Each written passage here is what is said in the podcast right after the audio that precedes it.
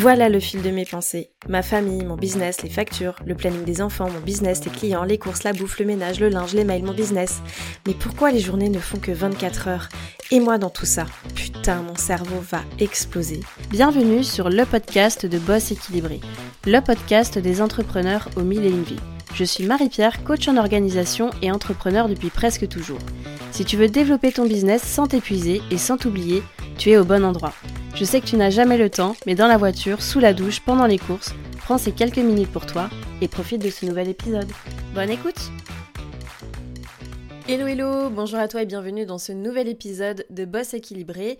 Dans cet épisode, on va parler de la maternité en tant qu'entrepreneuse, de tous les défis que ça comporte et plus particulièrement le défi de gérer son temps pour arriver à développer un business tout en préservant son équilibre personnel et familial, tout un programme. Faut quand même dire que c'est un vaste sujet et sans passer pour une féministe, je pense tout de même que c'est une problématique qui touche particulièrement les femmes.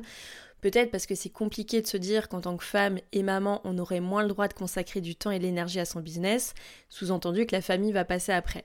Je module quand même mon propos en étant très consciente qu'aujourd'hui, les papas sont de plus en plus investis dans l'éducation des enfants mais il reste tout de même certaines choses bien ancrées dans l'inconscient collectif et un tiraillement constant chez les femmes que j'accompagne et avec qui je discute au quotidien. Donc bon, on va pas se mentir, mais les défis sont nombreux.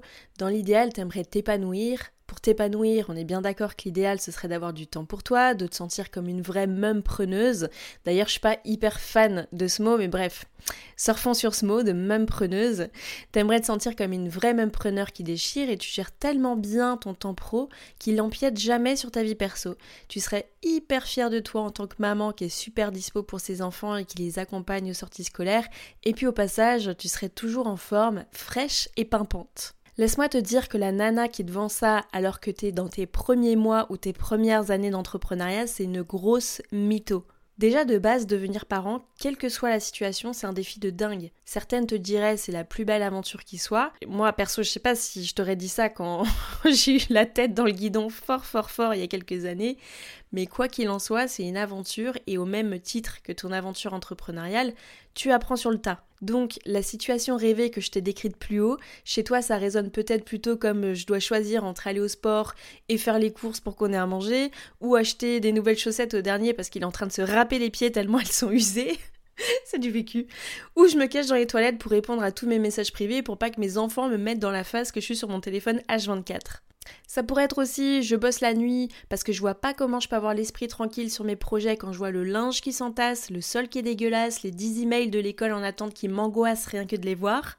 Bref, je me sens sous l'eau, j'ai l'impression que tout le monde avance plus vite que moi, j'ai la tête dans le guidon, j'y arriverai jamais, c'est une fatalité, c'est comme ça que ça se passe quand on entreprend et qu'on est maman. Et pompon sur la Garonne, j'ai l'impression d'être une mauvaise mère parce que putain, je suis là qu'à moitié, mon esprit est tout le temps ailleurs. Tu sais, quand je te parle de ça, c'est pas à travers les récits de mes clientes, même si c'est le genre de truc qu'elles peuvent me dire, mais ce que je te raconte, c'est que je l'ai vécu à fond. Je te fais une rétrospective rapide. Je tombe enceinte en 2014, bébé pas du tout prévu. À cette époque, avec mon mari, qui n'était pas encore mon mari, on gérait un hôtel-restaurant qui faisait du 200 couverts par jour et on était ouvert du lundi au samedi.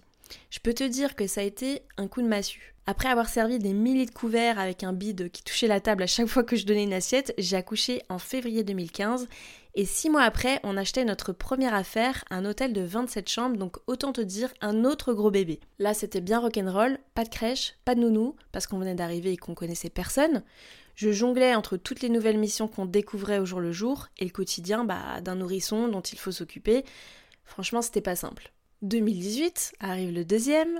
J'ai bossé jusqu'au dernier jour parce que la salariée que j'avais embauchée pour pallier un peu à, à mon absence, elle s'est barrée 15 jours avant la date de mon terme. Donc après avoir eu une grossesse euh, en pleine forme et en bonne santé, on a vécu les pires instants de nos vies clairement. Pour la faire courte, mon fils il est mort-né. Il a été réanimé par l'équipe de l'hôpital que je bénis chaque jour et pendant qu'il était euh, en train d'être réanimé, je suis partie à mon tour suite à une hémorragie de la délivrance. On a passé plus d'une semaine à l'hôpital et une fois sorti, j'ai repris mon poste comme si de rien n'était Enfin, comme si de rien n'était, ça c'est ce que je pensais. Alors attention, hein, je suis pas là pour faire pleurer dans les chaumières. Ce que je veux te dire, c'est qu'à un moment donné, quand on prend du recul, on se rend compte qu'on a le choix. Là, à cet instant T, quand je me suis retrouvée dans cette situation de merde, la tête sous l'eau, avec deux petits garçons, dont un qui est constamment accroché à moi, c'est seulement là que j'ai réalisé que je devais absolument placer mes priorités et être maître de mon temps. Quand j'ai fait le choix de devenir entrepreneur, c'était pour être libre. Alors c'est vrai que je suis devenue maman après être devenue entrepreneur finalement, et puis quelque part, j'ai envie de te dire que c'était pas plus mal parce que j'aurais sûrement trop intellectualisé le truc avant de tomber enceinte. Mais en 2018, je me suis rendu compte que j'avais une certitude, c'est que l'entrepreneuriat serait probablement toujours là sur du long terme. Mais tout le reste, le temps pour moi, le temps pour mon mari, le temps pour les enfants, les voyages, etc., bah ça, ça tenait à rien. Et le temps pouvait vraiment filer entre les doigts à une vitesse incroyable. C'est là, à ce moment-là, que j'ai décidé, décidé de mes priorités, et je t'invite vraiment à en faire pareil. Et donc là, c'est le petit point priorisation. Là, ça va vite. Qu'est-ce qui est important pour moi Tac, on priorise. Qu'est-ce qui me bouffe la vie ou qu'est-ce qui est toxique dans mon, entourage Bam, ça dégage. Me bouger, avoir une activité physique, lire, c'est important pour moi Ok, je m'arrange pour le faire. Partir en voyage, ça me fait sentir vivante, ok, je mets tout en place autour de ça. Accompagner mes enfants à leur sortie scolaire, ça me procure du plaisir, ok, il n'y a pas de compromis, je le fais. Ta vie, tes décisions, point barre. Ensuite, une fois que tu as priorisé pour que ça devienne vrai, tu planifies. Je le dis tout le temps, ce qui n'est pas au planning n'existe pas. Je sais, c'est ma phrase casse-couille à moi, mais euh, c'est la mienne. Mettre les choses en place dans ton planning, ça va t'enlever la putain de charge mentale qui vient de nulle part. Gna gna gna, j'ai l'impression que je passe pas assez de temps avec mes enfants, j'ai l'impression que j'ai pas le temps pour mes projets, j'ai l'impression que j'ai jamais le temps d'aller au sport. Tout ça, c'est terminé. Il n'y a pas d'impression bizarre que ton planning, il est là pour te sécuriser et rester flexible si besoin. D'ailleurs, petit aparté, mais ça sert à rien de blinder et de remplir toutes les cases parce qu'au coup où il t'arrive un imprévu, je te laisse imaginer ce qui se passe. Maintenant, je voudrais te parler de l'implication de ton entourage. Tu vas me dire c'est quoi le rapport maman entrepreneur et tous les défis autour du temps? Bah je vais te dire que c'est d'une importance primordiale. Il y a un truc que tu dois pas négliger, c'est d'impliquer ta famille, en tout cas ton cercle le plus proche dans ce que tu fais. Parce que ce qui se passe, c'est que bien souvent on marronne toute seule. Les gens ils savent pas la moitié de tes défis, de ce qui te tracasse, de ta charge mentale et attends pas que les gens le devinent. Par contre, je te garantis que communiquer, c'est la clé auprès de ton conjoint, tes enfants, tout simplement de raconter ce qui se passe dans ton quotidien, quels sont tes engagements actuels, tes actualités. Ça donne de la vie à ce que tu fais. C'est pas genre euh, elle fait mumuse à développer son petit truc euh, chez elle. Non, c'est pas du tout ça les gars. Hein j'ai de l'ambition, j'ai des projets et parfois j'ai besoin de votre aide pour avancer parce que si j'avance, je m'épanouis et si je m'épanouis, tout le monde sera content. Donc pour te soulager et responsabiliser aussi ton foyer, bon là je parle si, si tes enfants sont pas tout petits petits, mais tu peux instaurer des routines familiales, euh, mettre la table, débarrasser la table, t'aider à faire à manger, le linge, etc. Il y a toujours moyen de se décharger un minimum.